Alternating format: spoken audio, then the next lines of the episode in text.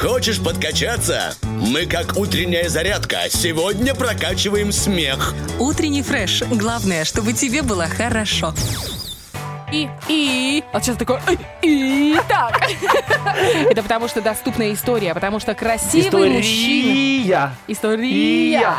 Э, Красивый мужчина зашел в студию Радио 1, чтобы поведать нам что-то интересное. Что именно, узнаем сразу после отбивки. Доступная история. Ярослав Мудрый. Привет, Ули! Красивый мужчина, который весь свою сестру. Что, спалил прямо сейчас нас, да? Привет, привет, привет. Привет, дорогой. Привет. Как дела? Ну ничего так. Нормально такой ответ. Чем порадуешь сегодня нас? Но чем? Новый год же уже очень-очень близко. А в Молодец. прошлый раз я... Есть тр- календарь у тебя. Да, да. Есть такое дело, да. Вот, и в прошлый раз я рассказывал про новогоднюю елочку. Да, видели, Вот, знаем. а сегодня поговорим про еще один э, из таких самых важных э, новогодних атрибутов.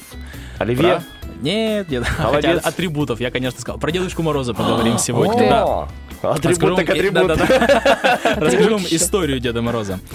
Значит, ну, каждый год на утренниках, да и во многих семьях Мы ходим... будем, ходим и все дела. Прости, да. пожалуйста, сегодня Да, мешаем. Ничего страшного. Значит так, смотрите.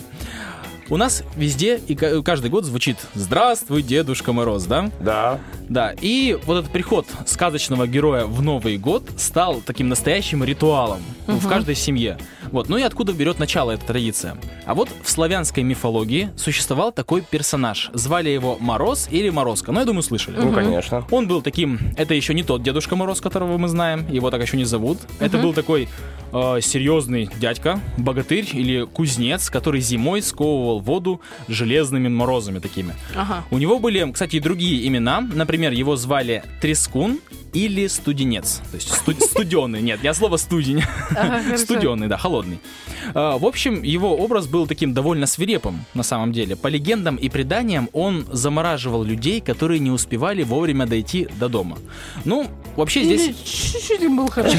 Да-да-да. Не вовремя дошел Ну, до дома. здесь же ничего удивительного, Ну потому да. что русская зима это настоящие морозы, это как бы не у нас плюс 10 в декабре. Э, Вообще, м, главным домом для Деда Мороза очень долгое время были русские народные сказки. Вот, например, в одной из таких э, он по очереди, помните, встречает двух девиц. Одна э, приветливая и добрая, другая злая и грубая. Одну за хорошее обращение он наградил, вот, даже там жениха и подогнал. А, Даже. а- да-да-да. А другую он заморозил насмерть. Да. Э, Это, это настоя- Жестокость это, жестокое обращение с грубыми женщинами. Ущемление прав. Это вот такая более... Это тебе не Рапунцель. Да-да-да. Это такая более жесткая вариация сказки Морозко. Ну, экранизацию видели. И, в принципе, мораль здесь тоже понятна. В принципе, Оля уже сказала, да. У наших предков э, накануне Рождества был такой интересный обычай. Старший семьи брал ложку киселя или кутьи и выходил на порог, там приговаривал «Мороз, мороз, выходи кисель есть, мороз, мороз, не бей наш овес». То есть такой ритуал, призванный сохранить, видимо, озимые посевы, ну, если, я не пра- если я правильно сказал. Значит, э, современный облик э, Деда Мороза начал формироваться благодаря великой русской литературе. Первый шаг в этом направлении сделал писатель Владимир Адоевский. Э, В 1841 году он издал сборник своих сказок, э, одна из которых называлась «Мороз Иванович». Автор здесь, э, вот в этой сказке, обработал э, фольклорный вариант э, вот этого «Морозка» или «Мороза» и представил его нам в виде нам вот привычного нам такого э, старичка доброго, и, ну, с такой белой бородой, там, э, бородой повеет, снег пойдет и так далее. Значит, но со временем этого персонажа начали так более превращать и трансформировать э, в своеобразного, ответственного за детскую елку и за детские утренники. И вот образ этого доброго старика, который раздает детям подарочки, окончательно оформился в начале 20 века. Первым публичным выступлением Деда Мороза стала одна из э, столичных елок рождественских. Московская, получается. Нет, это еще Санкт-Петербург. Ага, Питер. Да, э, в 1910 году. С этого времени э, Дед Мороз начал появляться на празднике все чаще, хотя не все еще его принимали на самом деле. Типа, ты кто вообще? Ну, как-то так, да. А, Где ну, подарки? Не, сначала ты кто вообще? Подарки я тоже Он потом. потом, он да такой- подождите, подождите, я подарки принес. А он такой, я атрибут Нового года. Но Как это часто бывало, с приходом советской власти э, Деда Мороза и елочку отменили. Это было в 1918 году. Их назвали религиозным хламом и продуктом антинародной деятельности капиталистов. Да-да. Да. Естественно, все запретили, так сказать, в рамках антирелигиозной кампании. Новый год, как праздник, вместе с Дедом Морозом и елочкой вернулся к нам только в 1935 году, когда э, секретарь ЦК ВКПБ... э, Нарядил по- елку. Нет, он не так сделал. И надел бороду. Э, Наверное, не побрился просто. Э, Павел Постышев его звали. Э, В газете «Правда» написал, в, дореве- в дореволюционное время буржуазия и ее чиновники всегда в канун праздника устраивали своим детям елку, а дети рабочих с завистью смотрели на них через окна, на их веселье. Почему мы лишаем наших детей этого удовольствия? Вот он опубликовал такую статью. И после Смелый этого... мужик вообще был. Да, молодец. Ну, он секретарь, как бы, партии, так что, Ага. да. А, И после этого заявления нам вернули праздник.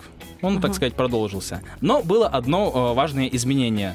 Раньше елочка была а, рождественской, а теперь она стала новогодней. Ну, по- Что-то по- да по- надо по поня- поменять. По понятным причинам. Ну, Рождество-то чье получается, да? Ну да.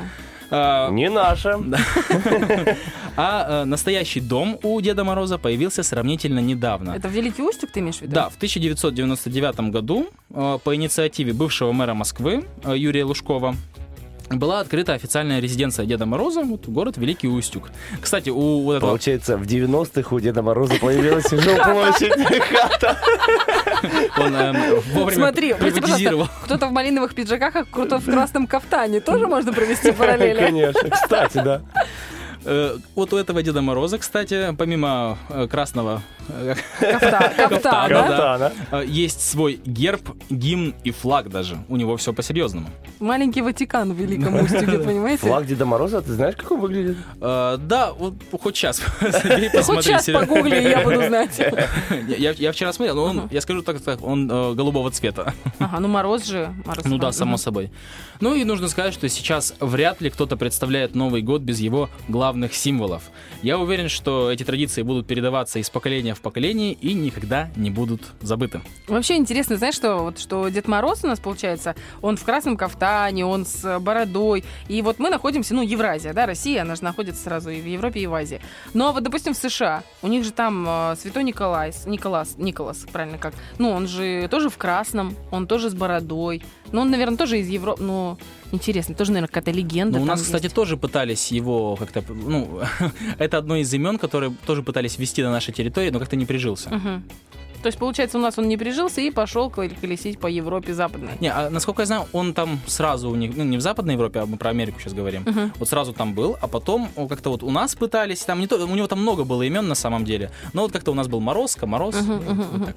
То есть э, э, рейдерский захват территории не получился у Санты. Ну и все, пускай живет там. Утренний фреш.